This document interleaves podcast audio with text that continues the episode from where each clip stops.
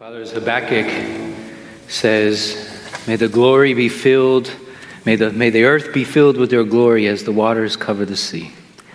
Lord, that is our hope, and that is our primary concern in life, is that in all things you may have preeminence, that you are the one for whom we live, because it is from you that we receive all things.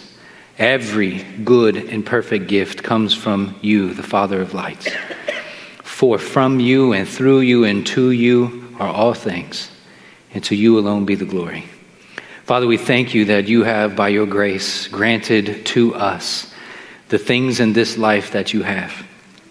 Whatever it is that comes, comes to us, we know that you work for your good pleasure in order to conform us more and more into the image of Christ. And so we do pray that as we have gathered in this place to sing together and to pray together and to hear the word read and preached, we ask that you would take these things and that you would conform us more and more to the image of Jesus.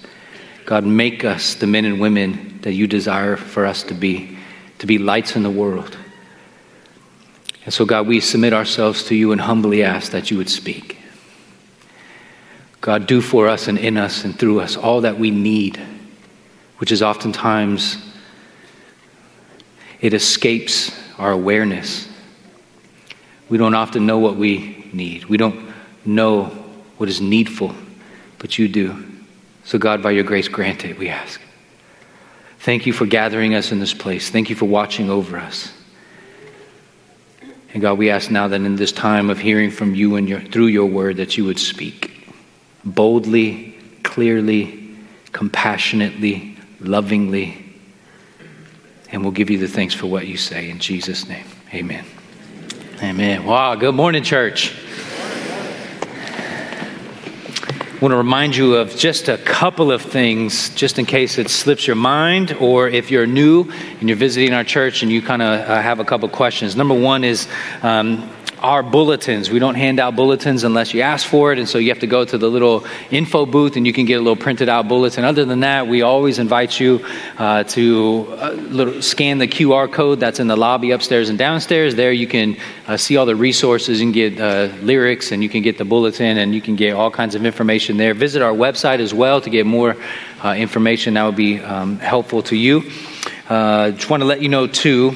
Um, how we do it, at, uh, we do baptisms interesting at the church where we've transitioned to doing baptism outside, and uh, we know it's cold, uh, but it's fun nonetheless. We have heaters out there for, for folks. But uh, some people have asked the question, how can I go about being baptized? And we do have a baptism class that we encourage people, or we ask people to go to, and it's the, the fourth uh, week or the fourth Sunday of the month is our baptism class. It's connected to our membership class, and so it's a four week long class. Uh, the first three is about membership, uh, what it is our church does, our philosophy of ministry, our values, all this kind of stuff, why membership is important. Then the fourth week of that class is the baptism class.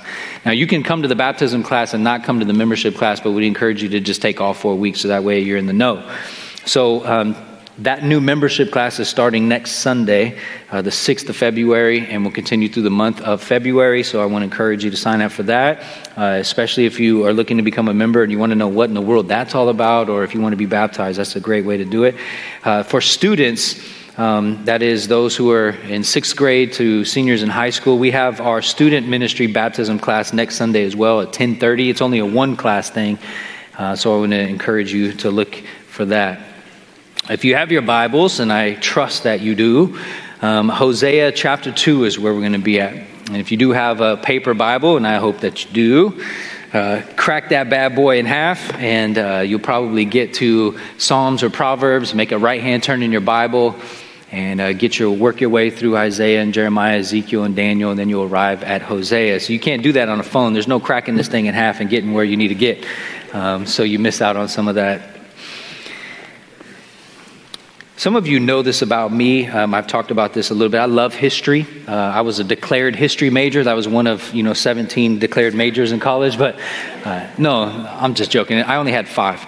So history was uh, one of the ones that I loved. I still love history. I still read um, lots of history books just for uh, kicks and giggles. Um, I read bi- biographies, but I also love watching documentaries that are more historical in nature. And uh, one of the ones that um, Heather and I uh, watched a while ago when it first came out, but then re- we uh, rewatched it recently, is a Ken Burns documentary on country music. Have you seen this? Uh, some of you are like, no, why would I ever watch that? It's 10 episodes. Every episode is like an hour and 45 minutes long, um, and it's really good. It goes through kind of the history of country music. It's very interesting. I'm not a country music person. Um, but I do like history, and I like you know listening to that kind of stuff, or not listening to country music, but watching uh, the biography. And I just made some of you really upset. I get that. um, anyways, so one of the episodes in this documentary, ten episode documentary, it is entitled "Don't Get Above Your Raisin." And when you hear that at first, you're like, like the box of raisins? Like, what, what does that even mean? I don't, I don't know. I'm not from the South. I'm not, I'm not familiar with that language. Um, and so I asked Pastor Bowley, uh, who is born in Arkansas, raised in Arkansas, who understands that there are phrases in the South that mean something like, oh, bless your heart. That means something. Uh, getting above your raisin, that means something. And so uh, when you get to the meaning of it, like, what does that mean? Here's what it means it means simply don't forget where you come from.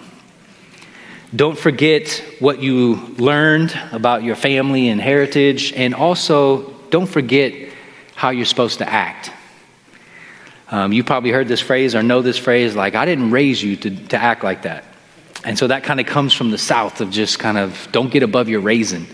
And the idea is don't start living your life in such a way that you forget where you come from, you forget who your family is, you forget your identity, and you forget how you ought to behave. Don't get above your raisin.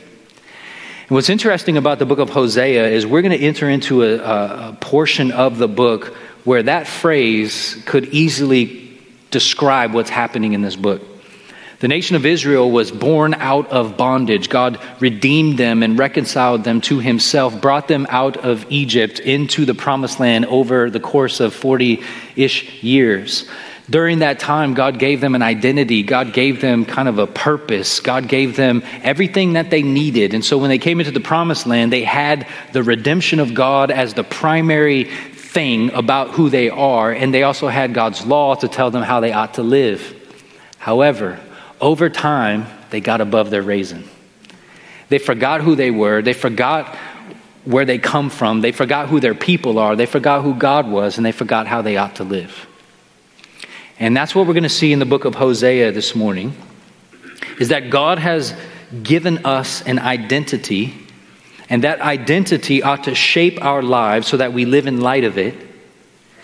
And when we get out of that living, where we begin to forget who we are, forget who God is, forget how God has redeemed us, and we start living in contrary ways, God is so loving and gracious that he will discipline us for our good and his glory.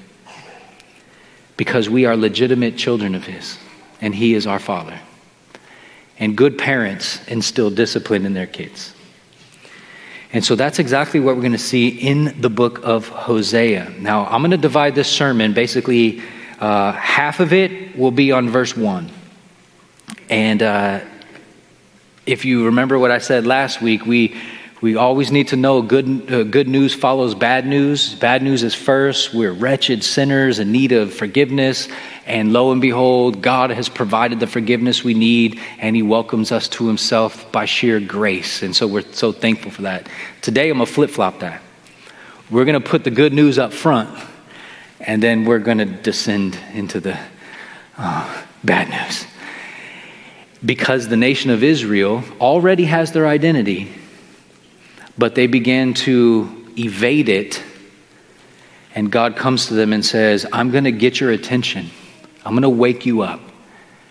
But I'm going to do that through painful discipline.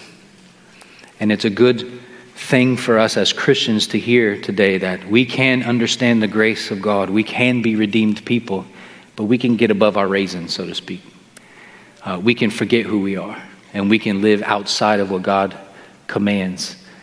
And so God in His love will discipline us. So let's begin in verse 1. Say to your brothers, You are my people, and to your sisters, you have received mercy. So that's half of the sermon. The other half will be this Plead with your mother, plead For she is not my wife, and I am not her husband. That she put away her whoring from her face and her adultery from between her breasts, lest I strip her naked and make her as in the day she was born, and make her like a wilderness, and make her like a parched land, and kill her with thirst. Upon her children also I will have no mercy, because they are children of whoredom. For their mother has played the whore, she who conceived them has acted shamefully. For she said, I will go after my lovers, who gave me my bread and my water, my wool and my flax, my oil and my drink. Therefore, I will hedge up her uh, way with thorns. I will build a wall against her, so that she cannot find her paths. She shall pursue her lovers, but not overtake them, and she shall seek them, but shall not find them. Then she, she shall say, that's really hard to say, it's a tongue twister. I will go and return to my first husband, for it was better for me then than now. She did not know that it was I who gave her the grain, the wine, the oil, and who lavished on her silver and gold, which they use for Baal. Therefore, I will take back my grain in its time and my wine in its season, and I will take away my wood, my wool, and my flax which were to cover her nakedness. Now I will uncover her lewdness in the sight of her lovers. No one shall rescue her out of my hand. I will put an end to all her mirth, her feasts, her new moons, her Sabbaths, and her appointed feasts. And I will lay waste her vines and fig trees, of which she said, These are my wages, which my lovers have given me. I will make them a forest, and the beasts of the field shall devour them. I will punish her for the feast days of the Baals, when she burned offerings to them and adorned herself with her ring and jewelry, and went after her lovers and forgot me, declares the Lord. well, that's fun. What's been really neat about this series so far, um, I've gotten so much feedback from folks who had the willingness to even confess, and I so appreciate this. They're like, Pastor Phil, I've never even read this book before, Hosea. I didn't even know it was in the Bible. Um, and when I did try to read it, I didn't know what was going on. And I love that. And it's like, yes, one of the reasons why we're preaching through this and teaching through this is because there's so many great lessons in here for us today. What those are is the whole point of why we gather. And that's what I want to do today is show us how as Christians – this text has a lot by way of support and help to get us, if we veered off course, to get us back on track. But it is not without pain, I think. But before we get to the pain, let's start with the good stuff. Verse 1. Last week's sermon ended where this one will begin, which is identity. If you remember last week, we looked at how Hosea married uh, an unfaithful, sexually promiscuous woman named Gomer. They had children together. Each of the children had a particular name, the daughter of which her name is No Mercy. The son, his name is You're Not My People. And so at the beginning of this verse, we see in verse 1, we're picking up where we left off, where God says to the individual Israelites, the equivalent would be like God speaking to individual Christians. And he says to the individual Christians, or he says to the individual Israelites, Say to your brothers, You are my people. And say to your sisters, You have received mercy. In other words, remind one another of their standing with God. Remind one another of your standing with God. God is calling Israel back to his covenant. God wants them to remember that He is merciful and gracious, slow to anger, and abounding in steadfast love. He wants them to remember that He is the one who has redeemed them and saved them. Don't forget it. Because once we forget God, everything begins to go south. The wheels come off, chaos ensues. And that's why the very last line of the section is, They forgot me, declares the Lord. That's the indictment. You forgot me. So, what is it that they're to remember? It starts in Exodus 19, for our purposes, anyways. The key here is that the people are to remember who God is and what God has done. So we see this in verse 4. You yourselves have seen what I did to the Egyptians, God says, and how I bore you on eagle's wings and brought you to myself. Notice that phrase brought you to myself. I didn't bring you to the land, I didn't bring you to this, that, and the other. I brought you to me, which implies relationship. Now, therefore, if you will indeed obey my voice and keep my covenant, you shall be my treasured possession from among all peoples, for all the earth is mine, and you shall be to me a kingdom of priests and a holy nation. These are the words that you shall speak to the people of Israel. And you notice that last little phrase there. These are the words that you're to speak. We're to remind the people, uh, God's people, remind them this is who you are. You are a holy nation. You are kingdom of priests. You are God's treasured possession because He has redeemed you from bondage. He has rescued you from slavery. This God has covenanted with you in relationship.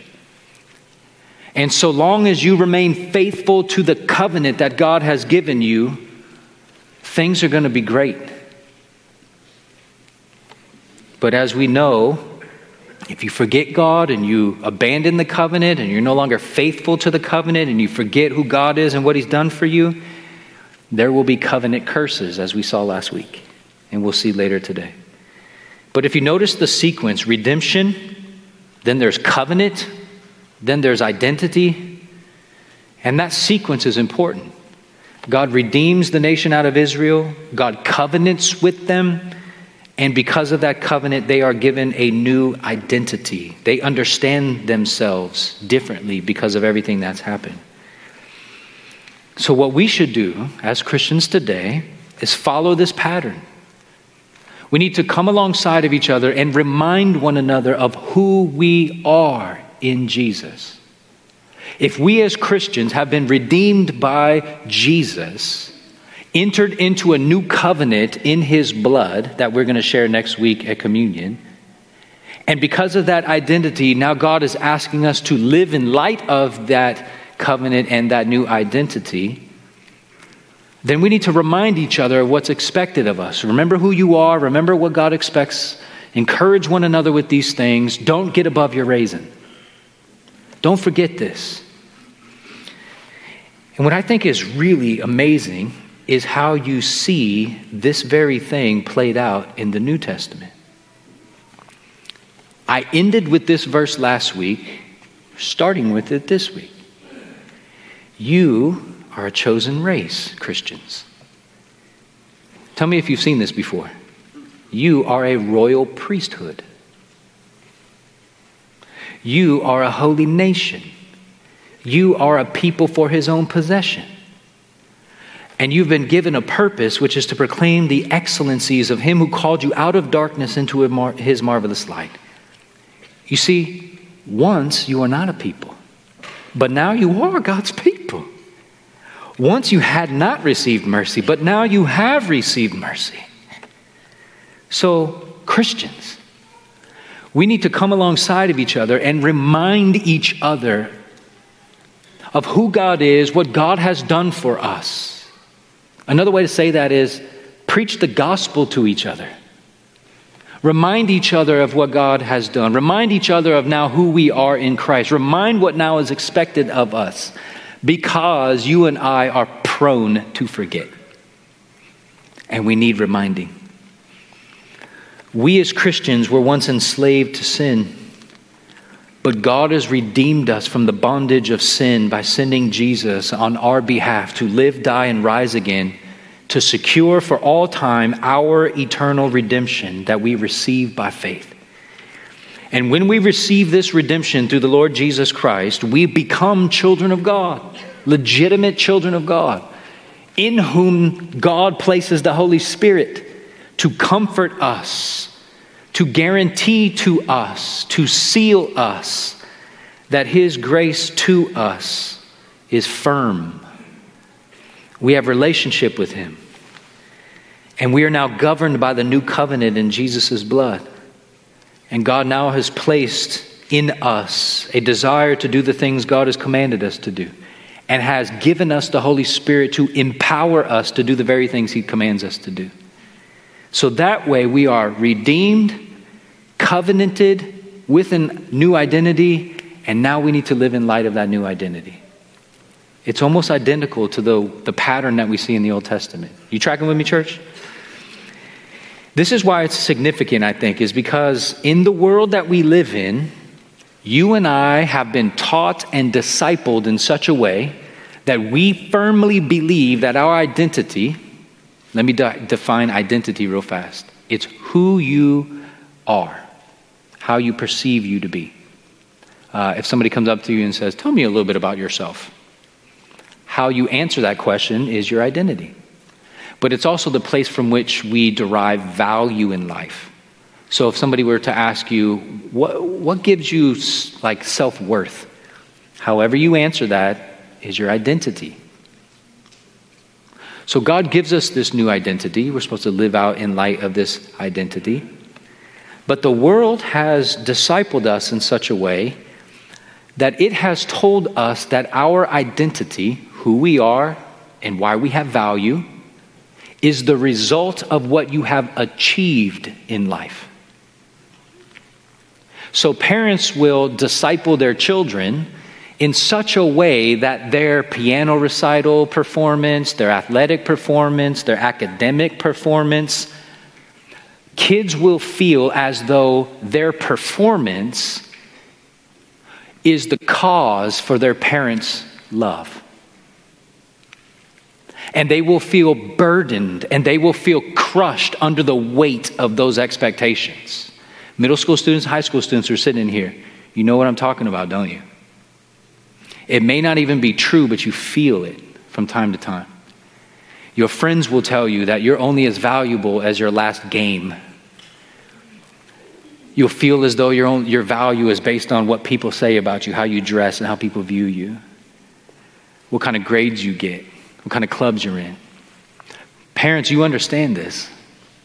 And you understand it from your own perspective because of how we are, live in this world where, like, our job performance, um, and let's be honest, if our kids excel, who does that really reflect on? You. So that's why you sacrifice and pay the extra money to get all the extra lessons and all this stuff because deep down you know their success really is rebounding to your glory. I'm a great parent. I'm a, look at me. I didn't make the high school baseball team, but my kid, man, he's super good. So I'm living vicariously through him and having all my unmet dreams placed on his shoulders. So come on, Buckaroo. Hope, hopefully you make it to the big leagues because I need this from you. wonder why kids quit all the time.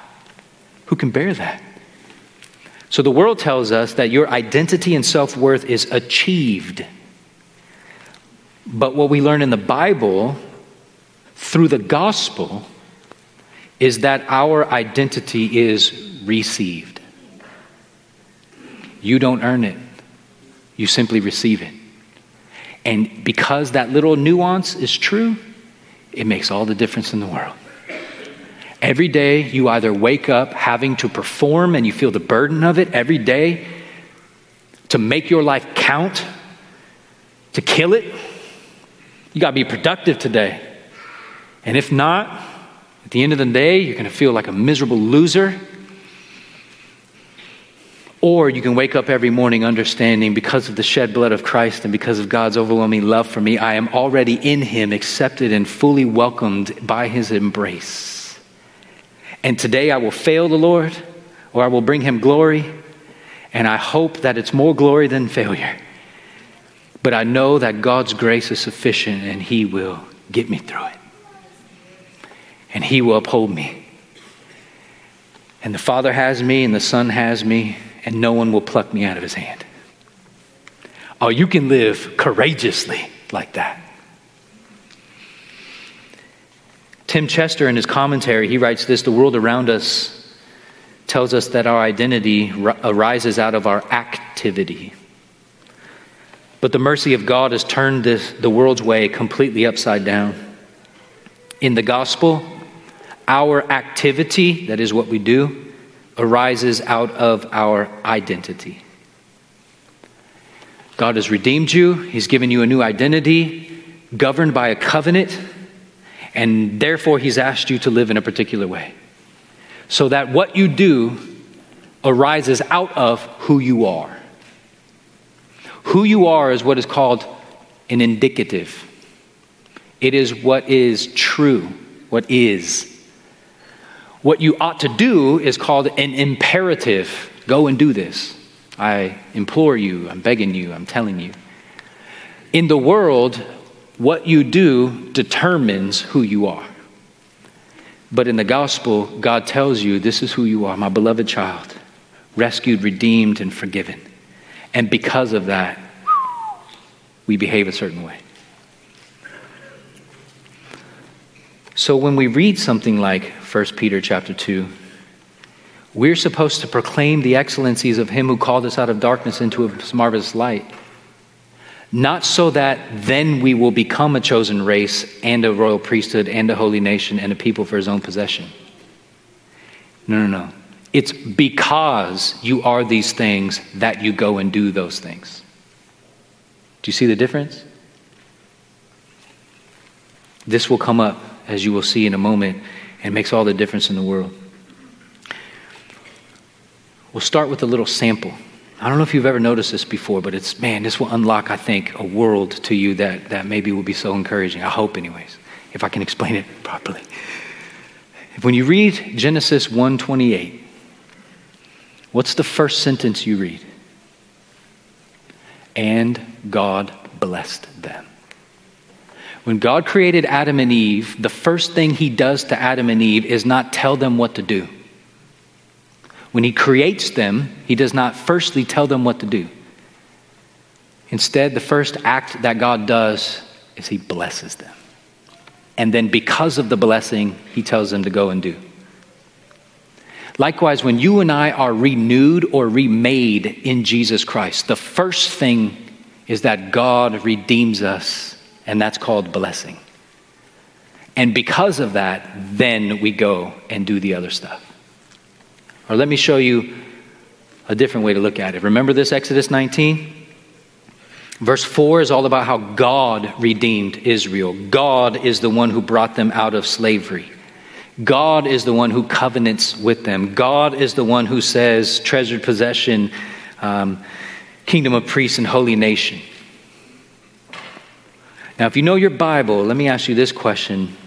The next chapter, Exodus 20, what is it famous for? And it's famous for the Ten Commandments. Now, watch how the Ten Commandments are structured. God spoke all these words, saying, verse 2, I am the Lord your God who brought you out of the land of Egypt, out of the house of slavery. The first thing you need to remember is, I am God who has redeemed you who has blessed you. And in light of that redemption and in light of that blessing, verse 3, which is the first commandment, you shall have no other gods before me. Do you see the sequence? God rescues, redeems, blesses, gives covenant, relationship, identity, and then says, Now go in light of those things. Go.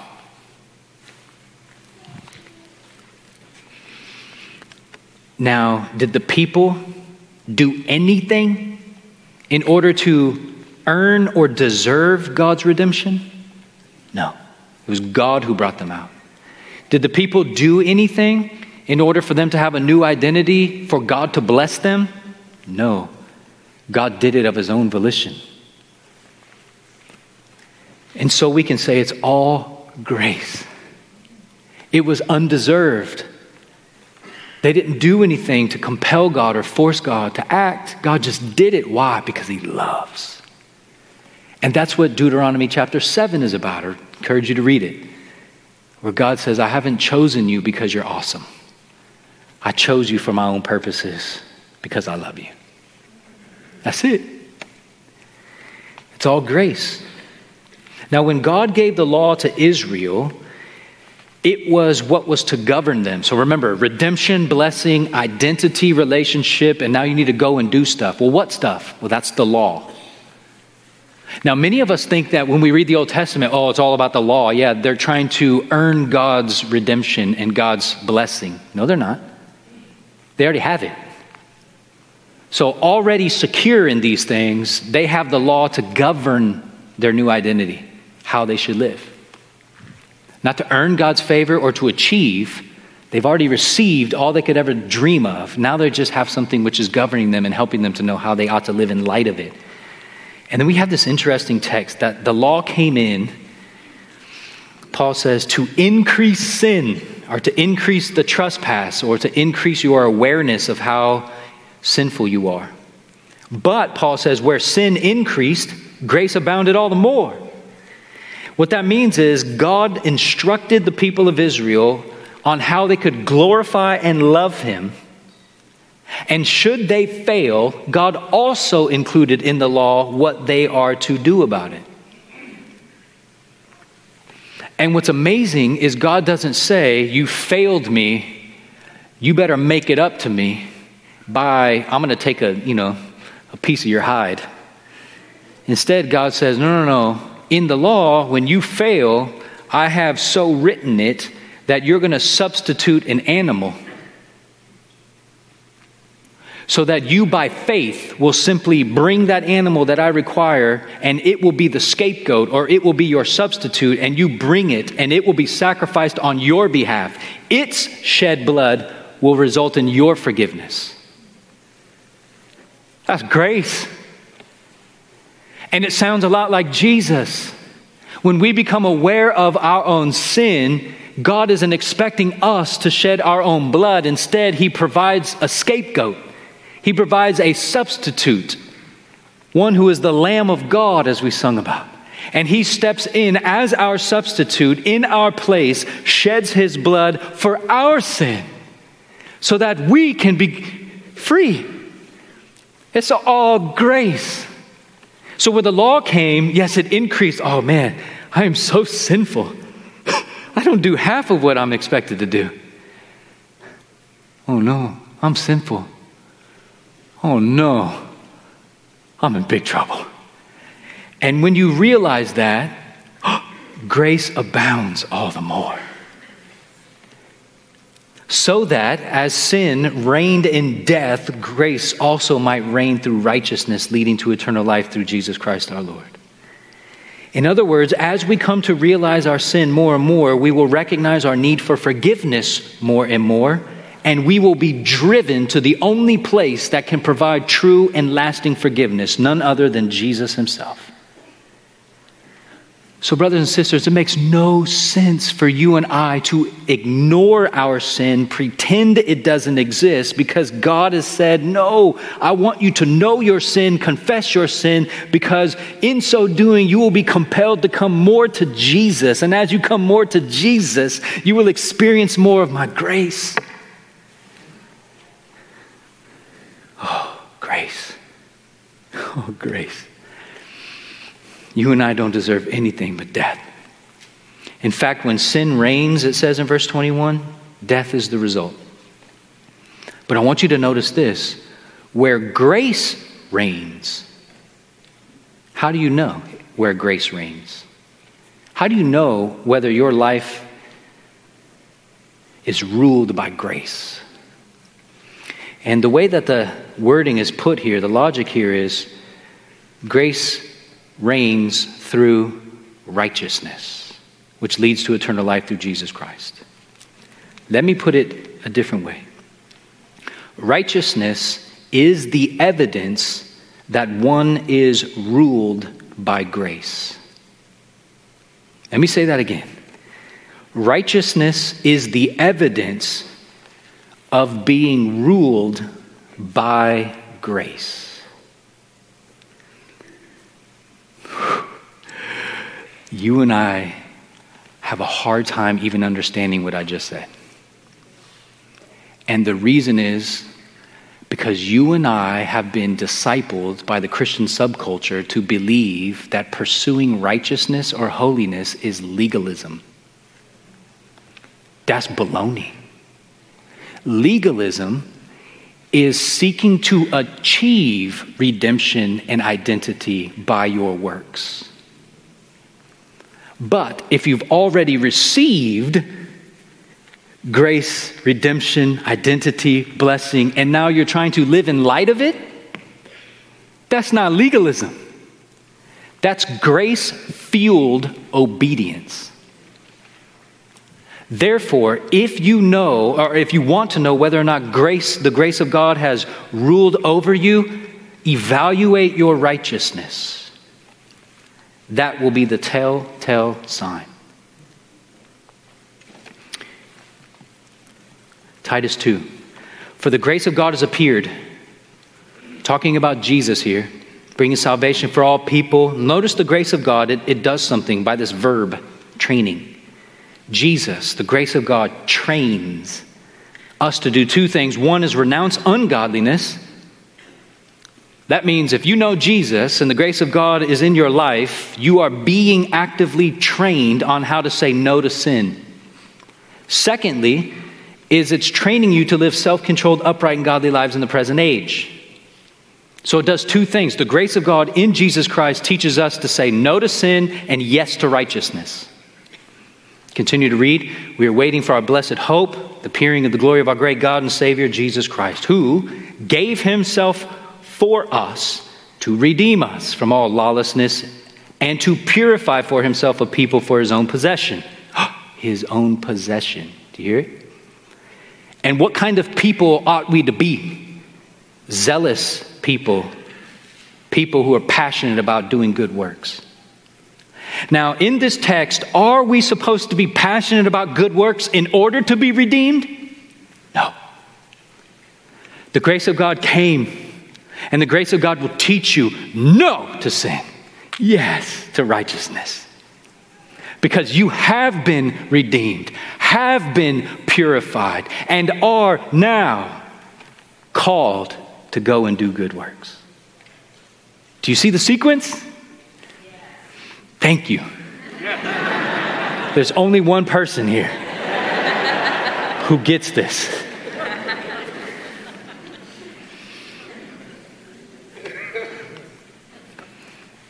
Let me put this negatively. I hate putting it negatively, but I have to.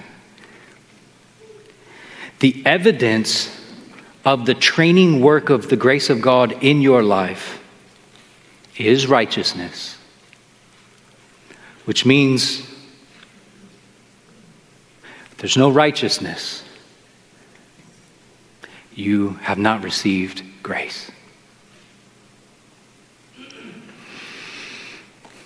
Does this mean you have to be perfect? No, no, no, no.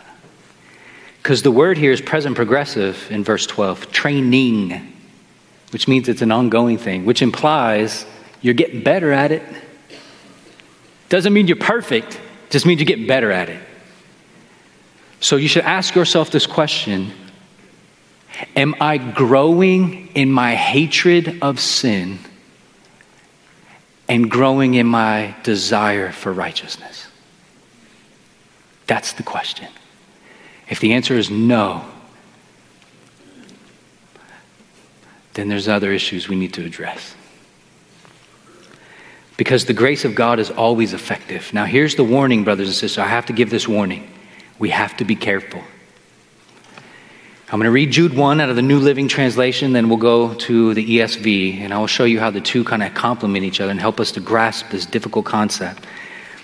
Where Jude says, I say this because there are some ungodly people who wormed their way into your churches saying that God's marvelous grace allows us to live immoral lives. In other words, there's people that come into the church and say, Isn't God's grace amazing? Yeah! And they're like, Yes. And because God's grace is amazing, He doesn't command us to do anything. You're now free to do whatever it is you want to do. Because forgiveness will always be there for you. It's like a safety net. What? Or Jude 1 in the ESV, certain people have crept in unnoticed who long ago were designated for this condemnation. They're ungodly people. Why are they so ungodly? Because they pervert the grace of our God into sensuality and deny our only Master and Lord Jesus Christ. To pervert God's grace is to say that God's marvelous grace allows us or permits us to sin. God's grace is amazing. God's forgiveness is awesome. And it's so awesome that, you know what, you can sin, it's okay. Just come back later and just ask for forgiveness. You're all right. And we hear this in our culture all the time. I hear this so many times. Like, I've heard it before is people fail time and time and time and time and time and time again. And then you hear the question, yeah, but where's the grace? It's like, I think you're saying grace, but what you really mean is just leniency. You don't really mean grace, where God is teaching you something. What you mean is just don't be judgy and weird. Just let them do their thing. But that's not grace at all. Actually, it's a perversion of grace. When we believe that because God will forgive us and grant us grace, should we ask for it, that we now have freedom to go and sin our brains out. And here's how I would put it, and this, this is going to feel, feel, it's going to hit you, I think, because it hits me. I wrote it and deleted it and put it back in there because I was like, I have to.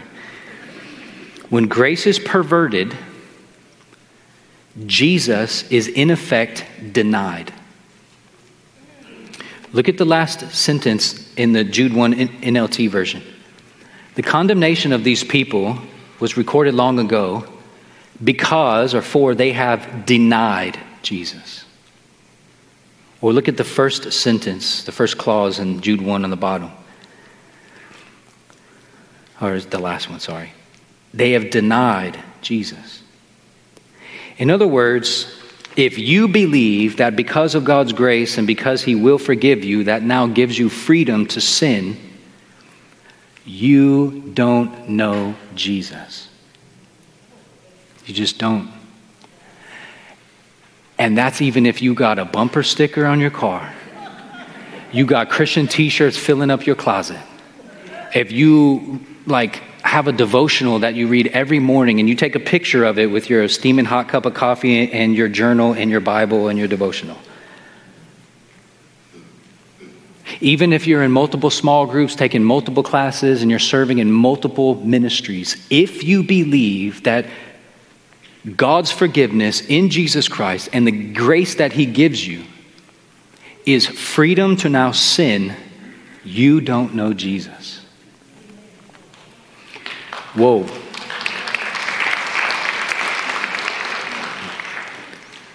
I don't know why you're clapping. That may be you.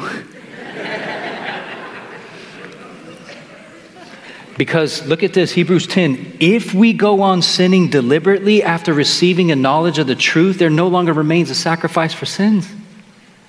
Look, if you, if you receive the grace of God, supposedly, and you just continue to sin your brains out, there's no sacrifice for your sin any longer. You've denied Jesus. Instead, what you can hope for is a fearful expectation of judgment and a fury of fire that will consume the adversaries. Jeez. Because if anyone who sets aside the law of Moses dies without, the, without mercy on the evidence of two or three witnesses, how much worse punishment do you think will be deserved by the one who has trampled underfoot the Son of God, who has profaned the blood of the covenant by which he was sanctified, and has outraged the Spirit of grace? There is no other way to be forgiven except through Jesus Christ. And if we think that the forgiveness Jesus Christ offers us enables us to go continue to sin, all the while claiming we know Jesus, you profane the blood of the covenant, the spirit of grace is outraged, and the only thing you have to look forward to is not heaven, but fiery judgment. good news. But it is good news. How?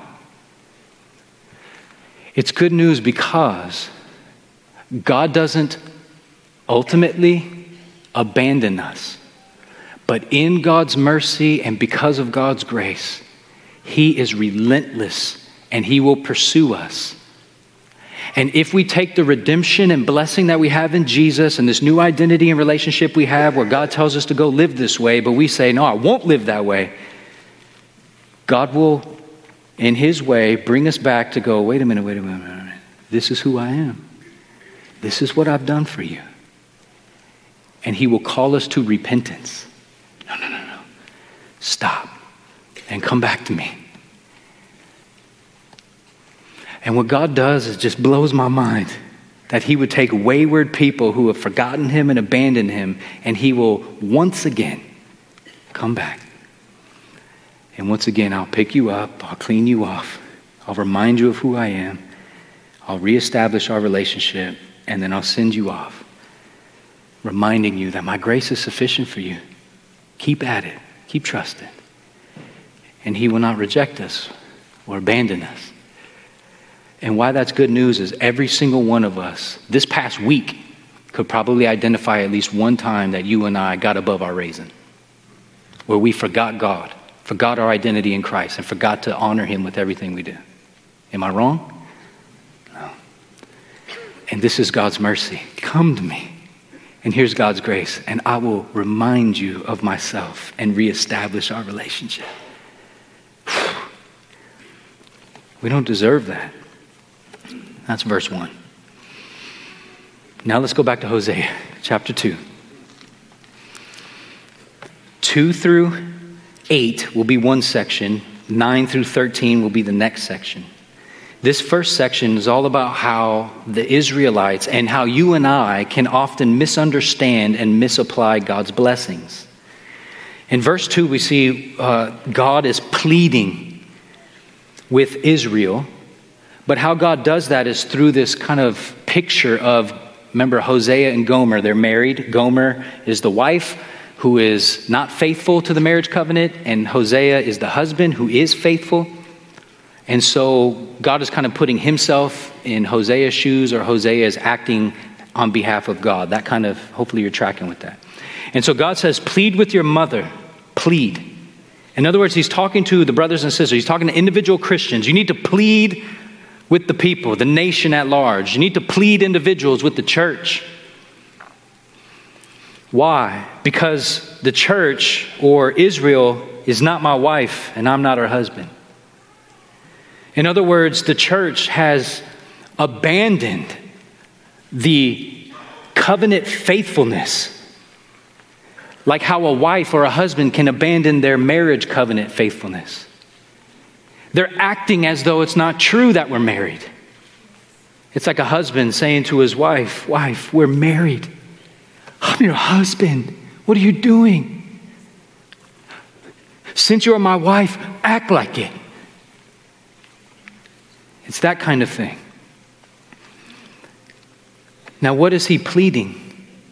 He's pleading that she would stop her adultery, or spiritually speaking, that God's people would stop their idolatry. He says, Plead that she would put away her whoring from her face and her adultery from between her breasts. I just want to be done, God says. I want you to be done with all of your spiritual adultery. I want you to be done with that lifestyle. Come back to me, return to me. That's repentance. It's kind of what we see in Jeremiah 3. Go and proclaim these words to the north, God says to Jeremiah, and say to them, Return Oh, faithless, faithless Israel, declares the Lord, return. I will not look on you in anger, for I'm merciful, declares the Lord. I will not be angry forever. Come back to me, my bride. Don't act as though we're not married. Be faithful to me. I'm begging you. And the people would oftentimes come back to God, but they wouldn't come back to God in a wholehearted way. They would come back to God in a shameful way.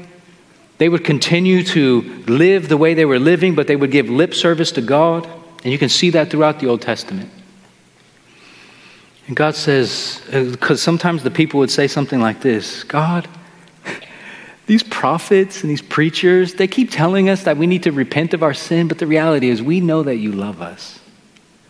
And there's no way that you would mistreat us. You love us. So these prophets, we're just going to kill them and get them out of our way they're not being super positive and encouraging. After all, aren't you the God who is abounding in steadfast love, merciful and gracious? what is all this talk of discipline and judgment? And they would come back into the house of worship and try to worship God, and God says, I will not accept this. Now, how exactly is Israel being unfaithful? You see, in verse 3 and 4, it's the offer of repentance, but if they refuse to repent, God says, you know what? Then I'm going to make you as the day you were born, naked. You're going to have nothing. I'm going to strip you bare. Just like you were in the wilderness, just like you were when you were parched in the parched land, just like you were on the death's doorstep when you were dying of thirst. That's what I'm going to do to you. And we remember that's exactly where God met Israel in the first place, right? Out of Egypt into the wilderness. They were so thirsty. God provided for them. And God's like, dude, I blessed you the whole time. And now you don't want me? Okay. Then I'm pulling back. And you can thirst and you can die with nothing. Verse 5 What exactly, how exactly is Israel being unfaithful? And the answer is adultery, spiritual adultery or idolatry. For their mother has played the whore, verse 5. She who conceived them has acted shamefully. And how she acted shamefully? Because Israel, she said, I will go after my lovers. That is, other lovers besides my husband who is God. I will go after other gods. And these other gods, these other idols, they will give me my bread and my water, my wool and my flax, my oil and my drink. And so we understand idolatry to be worship of a false God. And many of us in this room probably think we're not idolaters, we don't have little statues, and we don't bow down to them. But the Bible describes other things as idols. And actually, in uh, Colossians 3, covetousness is described as idolatry. Now, what does it mean to covet? It means you long for something, you want it. The new iPhone that you dream about, you're coveting. That's idolatry. You're single 20 something year old, and everyone else is getting married, and their Instagram is filled with all kinds of lovely things. And you just beg and cry for God to give you a marriage. Okay? You're committing idolatry. Because idolatry is anything that absorbs our heart and minds more than God. It's anything that we seek to give us what only God can give us, like meaning and value. It's something so central to our life that if we were to lose it, we would feel like life is no longer worth living. Tim Keller writes in his book, Counterfeit Gods, this. He says, Idolatry can be family and children, career, making money, achievement, critical acclaim. It could be social standing, romantic relationships, peer approval, competence and skill, security, beauty, brains, social and political causes, your morality, your virtue, success in Christian ministry. It's whatever you look at and say in your heart of hearts, if I only had that, then I'll feel like my life has meaning, and then I'll know that I have value. Then I'll feel significant and secure. If I only had that whatever that is. So, how do you discern whether or not you have idols in your life? Keller goes on to give a couple steps, and I think these are really good. The first thing is this he asks the question where do your thoughts go effortlessly when there's nothing else demanding your attention?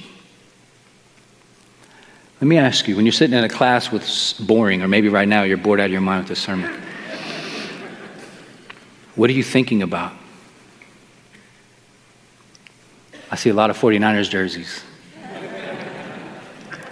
Can Phil hurry up and shut up so we can go get the snacks ready and go watch the game? Maybe that's your idol.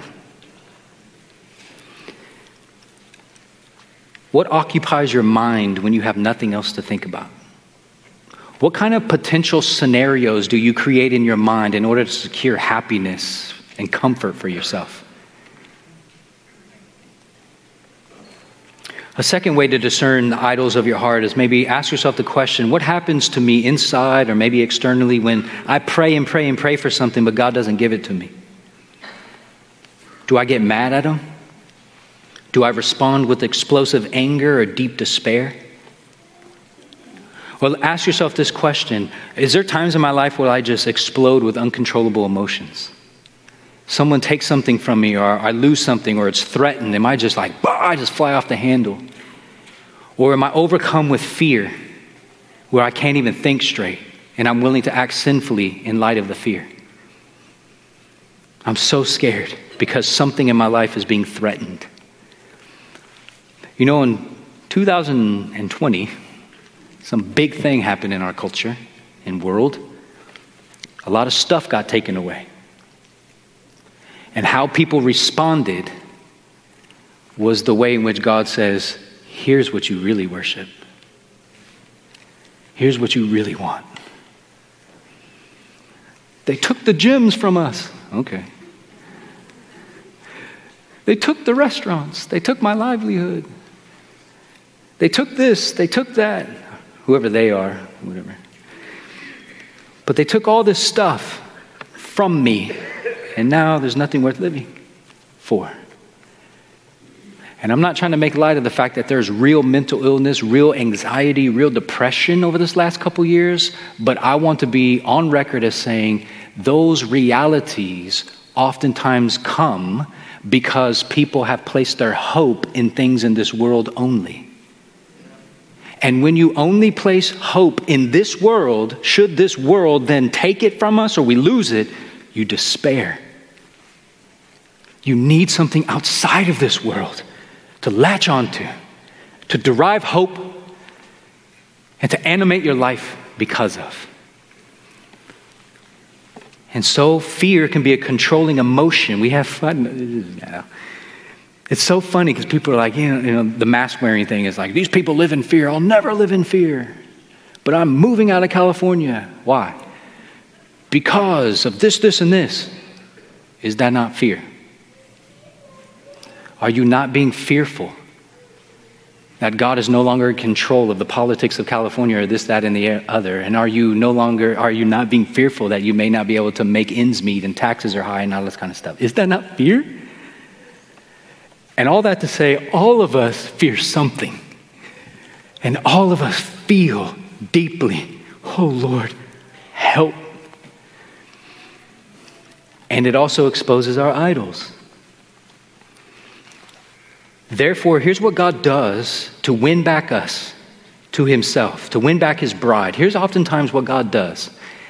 Verse 6 Therefore, in light of this idolatry which is so prevalent in God's people, even in you and I, therefore I will hedge up her way with thorns, and I will build a wall against her so that she cannot find her paths. Okay, if marriage is your idol, God, in his infinite grace, will prolong your singleness until you learn God is your satisfaction, not some marriage partner. Now, we don't like to hear that, but that's the reality. And he goes on, verse 7 She shall pursue her lovers. Israel will pursue her idols, fame and wealth and power and prestige and big fancy stuff, but not overtake them, in order they'll never get them.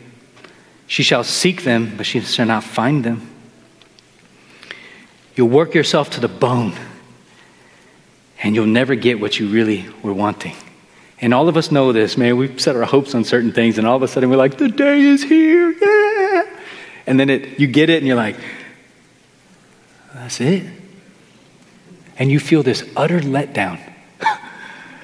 And you're like, all right, I got to find something else then. And that's God trying to help us understand that thing, that's, that's not what satisfies. And that next thing, that's not going to satisfy either. I will satisfy you, God says. And so he goes on. Then she will say, Israel will say, Oh, I will go and return to my first husband, for it was better for me then than now. In other words, Israel had God and all the blessings and all the joys and all the relationship, and they're like, yeah, that's kind of weak. I'm going to go over here. This is what matters military power and lots of finances and security and safety and comfort. That will satisfy. Oh, man, I lost all this stuff. I live in a perpetual state of fear. I am scared out of my mind. I'm going back to God. And so you hit proverbial rock bottom, you go back to God, and God will help me. God will give me all the stuff I'm searching for. But don't you want God? See, you had him and the stuff, but you gave up on both in order to get this stuff, but now you don't have that stuff, but you want to go back to God to get the other stuff. You never loved God, you never loved your idols, you only love one thing, and that's yourself. You've only loved yourself, what I can get and what I can receive.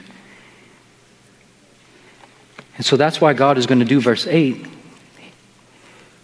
She didn't know that it was I who gave her the grain, the wine, the oil, and who lavished on her silver and gold, which they ended up using for idolatry.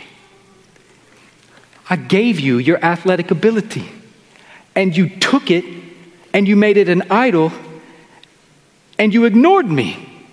So I'm taking it back.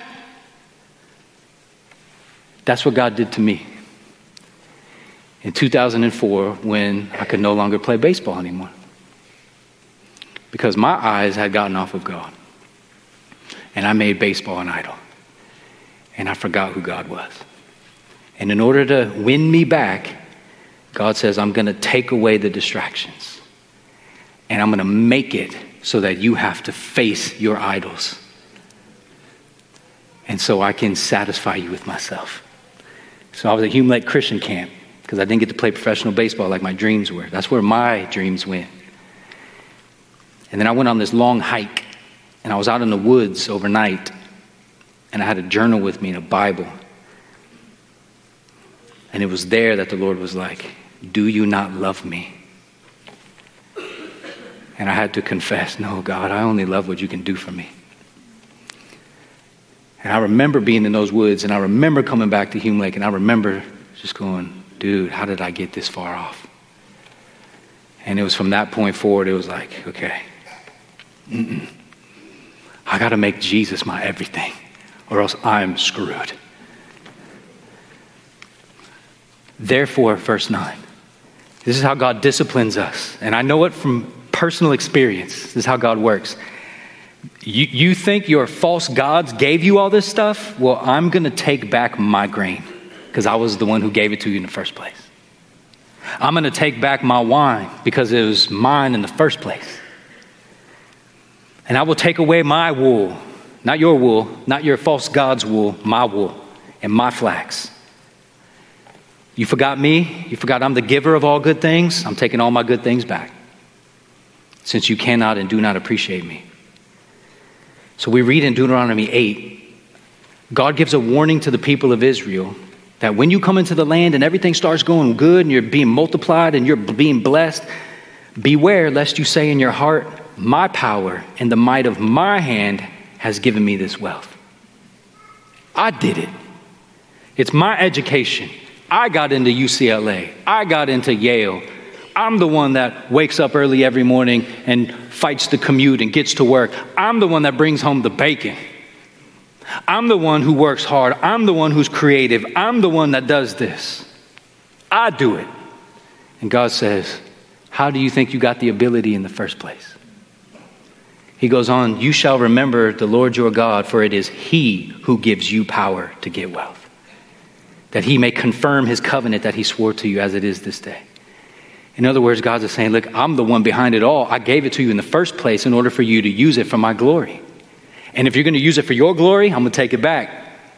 Because there's going to be no glory greater than mine. Oh, oh. In verse 11, I will put an end to her mirth. We don't use that word mirth, it's a weird word.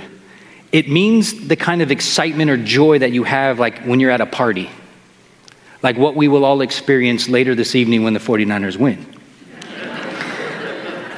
But God says that's going to be done. No more feasts, no more new moons, no more Sabbaths, no more appointed feasts. I'm going to lay waste to everything she has. Verse 13, and I will punish her for the feast, the days of Baals, when she burned offerings. When she adorned herself with her ring and her jewelry. That is, when you and I show the world our idolatry all for the world to see so that we, we can get it, we can receive accolades. And God says they went after other lovers. She was my wife, and she went after other lovers. And he closes by saying, She forgot me. I wasn't enough for her, I guess. As a husband, I try to put myself in the shoes. Oh, I would be undone. Undone. If I was Hosea, I'm undone. And God, this is amazing because he strips Israel of all this stuff, but he has a reason for it. Let's go to Hebrews 12 real quick. We'll close with, not, no, no, I shouldn't have said that. Uh, verse 5. Have you forgotten the exhortation that addresses you as sons? The Hebrews writer says. He says, My son, do not regard lightly the discipline of the Lord, nor be weary when reproved by God. For the Lord disciplines the one he loves. He chastises every son whom he receives. It is for discipline that you have to endure. God is treating you as sons, for what son is there whom his father does not discipline? If you were left without discipline in which you have all participated, then you're illegitimate children and not sons. If God just left you to destroy your own life, God wouldn't love you very much. But the fact is, God loves you so much, He's not going to sit by and watch you destroy your life. He's going to discipline you. I'm going to take some of the stuff. And for me, that was so reassuring. I had a dad who instilled discipline in my life, but I have a greater father who disciplines me in love and strips me naked so to make sure that I don't trust or rely on anything but Him. Besides this, you have an earthly father who di- disciplined us and we respect him for it. Shall we not much more be subject to the Father of spirits and live? You see, our earthly fathers disciplined us for a short time as it seemed best to them, but God disciplines us for our good so that we may share in His holiness. Because remember, righteousness or holiness or godliness is the product of grace. For the moment, all discipline seems painful rather than pleasant. Oh, duh. But discipline will yield the peaceful fruit of righteousness to those who have been trained by it. Discipline is the grace of God in our lives to cause righteousness to be produced in us. And God is motivated to discipline us because He loves us, since we are legitimate children of His. Now we're going to close with this. It's a letter that the Spirit records for us, Jesus speaking to the church in Laodicea it's famous because of the lukewarm stuff, but I want to show you how it could affect us today. The words of the Amen, the faithful and true witness, the beginning of God's creation. I know your works. You're neither hot, cold nor hot. Would that you were either cold or hot. So, because you're lukewarm, neither, neither hot nor cold, I will spit you out of my mouth. Why? Because you say, I'm rich, I've prospered, I need nothing. But you don't realize that you're wretched, pitiable, poor, blind, and naked. So Jesus counsels us to buy from him gold refined by fire, that is, riches in heaven, so that we may be rich. A white garment, so that you may, be, so that you may clothe yourselves and, sh- and the shame of your nakedness may not be seen. That goes back to the robes of righteousness and salve to anoint your eyes so that you may see with clear spiritual vision. Those whom I love, I reprove and discipline. So be zealous and repent. Behold, this is the grace and mercy of God. I stand at the door and I knock. If anyone hears my voice and opens the door, I will come into him and eat with him and he with me. I won't reject you. I will welcome you. You will be my people. But you got to turn from your idols and you got to come back to me. Don't get above your raisin. You know what I've done for you in redeeming you from sin in Jesus. You know the identity I've given you as my treasured possession, a holy nation, a kingdom of priests. We have relationship. I'm asking you to live in light of that. When you fail, just repent and turn back and look and remember all that I've done. Come back, remind yourself of your position with me, forgiven, redeemed, restored, and then go and walk faithfully with me. After all, God is the God of mercy and grace, and He loves us with a profound and unrelenting love. So, for the first time today, come to Jesus. Or if you've been drifting from Jesus, come back to Him. Father, we do pray indeed that would happen. God, that you would restore us and renew us, revive us by the Holy Spirit. God, cause within us an excitement. Not because we've been entertained today, but because we've been reminded of your grace. Your grace, which trains us to say no to sin and yes to godliness. Your grace, which reminds us of how much you love us, how much you're willing to give us.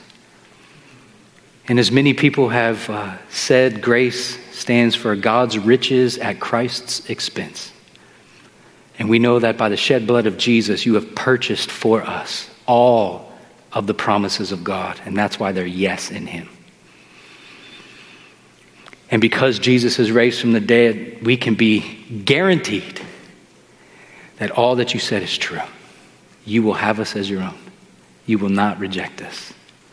And so, Father, as we close this service, singing and reminding ourselves of these truths, kindle in us a zealous passion for good works and a passion for the Lord Jesus Christ in loving you by loving each other. In Jesus' name we pray. Amen.